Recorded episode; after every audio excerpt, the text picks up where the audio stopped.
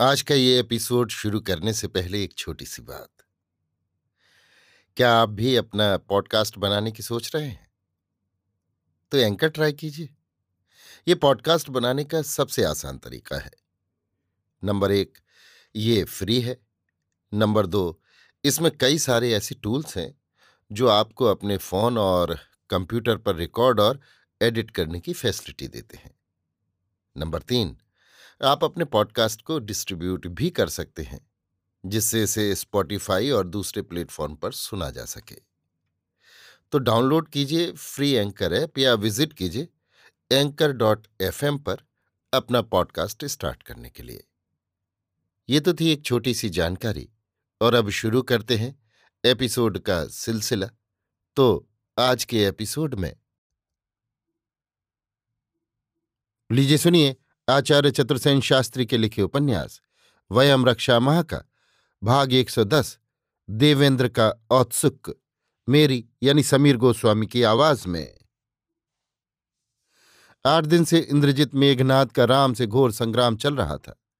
देवेंद्र पुरंदर अत्यंत औत्सुक से रावणी और राम के युद्ध के परिणाम को देख रहे थे। जब तक रावण और रावणी मेघनाथ जीवित है, तब तक देवेंद्र देवलोक में संपन्न नहीं है। उसे वो क्षण खल रहा था जब लंका में बारहों आदित्यों के प्रतिनिधियों और पृथ्वी के सब देव, दैत्य, नाग, असुरजनों के सम्मुख देवराट इंद्र ने बंदी दशा में सप्त समुद्रों, सप्त तीर्थों, सप्त महाकूपों का जल मणिकलश में भर मेघनाद के मूर्धा पर अभिषेक किया और सप्तद्वीपपतियों ने उसके पीछे खड़े होकर उसके मस्तक पर छत्र लगाया था। निर्वंश के सात सौ नरपतियों ने अतिरथी मेघनाद के रथ के अश्वों की वल्गु पकड़ उसका रथ हाँका था।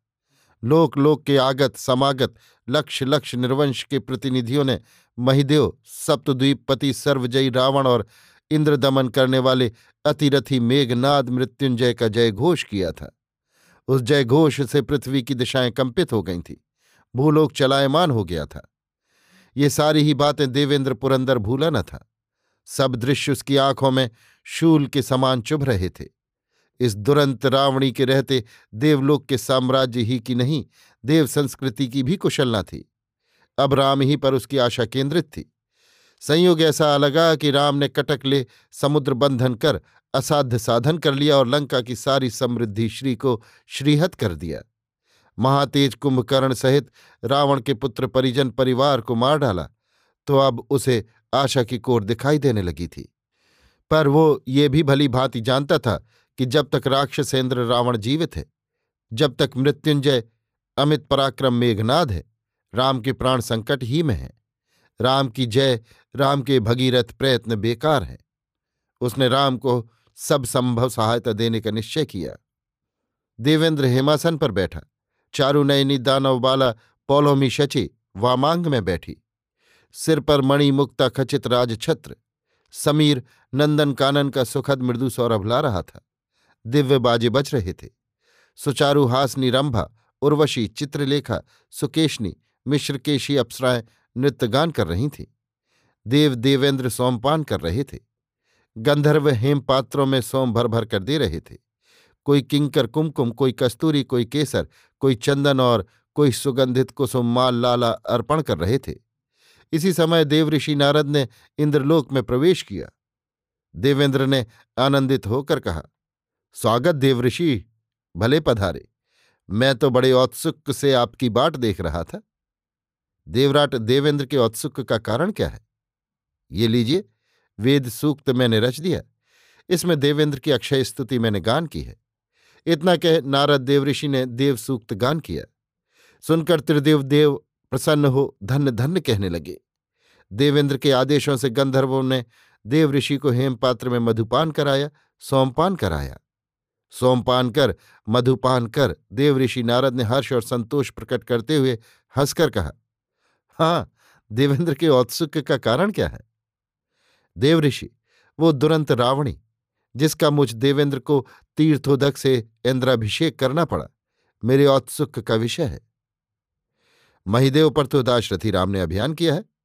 अभी दूत गंध संजीवनी ले गया है। गंध संजीवनी से क्या होगा? दुरंत रावणी तो मरेगा नहीं। कैसे मरेगा? उसके पास नाग सिद्ध अक्षय तूणीर है, दिव्य धनुष है, दूर झटी रक्षकुल पर प्रसन्न है, रावणी रौद्र तेज से संपन्न है। तो जब तक ये दुरंत रावणी मरता नहीं, देवलोक में देवेंद्र की मर्यादा नहीं है। किंतु देवेंद्र मृत्युंजय रावणी देवाधिदेव से दिव्यास्त्र पा, दिव्य रण कौशल सीख, अदृष्ट रह। स्वयं अलक्ष्य हो, शत्रु को लक्ष्य कर सकने में समर्थ है। सम्मुख युद्ध में वो नहीं मर सकता।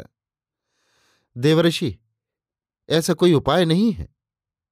है देवेंद्र, दूरजटी की सेवा में जाए। दूरजटी को राम पर सदय करे। कुमार कार्तिक के पास वैसा ही अक्षय नाग तूणीर और दिव्य धनुष है। वो प्राप्त करके राम को दें, तभी मेघनाद मर सकता है। देवाधिदेव रुद्र क्या राम पर ये अनुग्रह करेंगे? वे रावण पर प्रसन्न हैं। रावणी उनका शिष्य और वरलब्ध पुरुष है। धूर्जटी को प्रसन्न करना कठिन है, परंतु देवेंद्र यदि शैल नंदिनी पार्वती को अनुकूल कर सके तो काम बन सकता है। शैल नंदिनी क्या होंगी? शचिपोलो में यदि जाएँ तो असंभव नहीं। तो हम दोनों ही देवाधिदेव की सेवा में जाते हैं। आपने अच्छी सम्मति दी। और भी बात है, वो क्या? राम पादातिक हैं। देवेंद्र ने अपना दिव्य रथ लेकर मातुल को भेज दें। ऐसा ही होगा देवर्षे।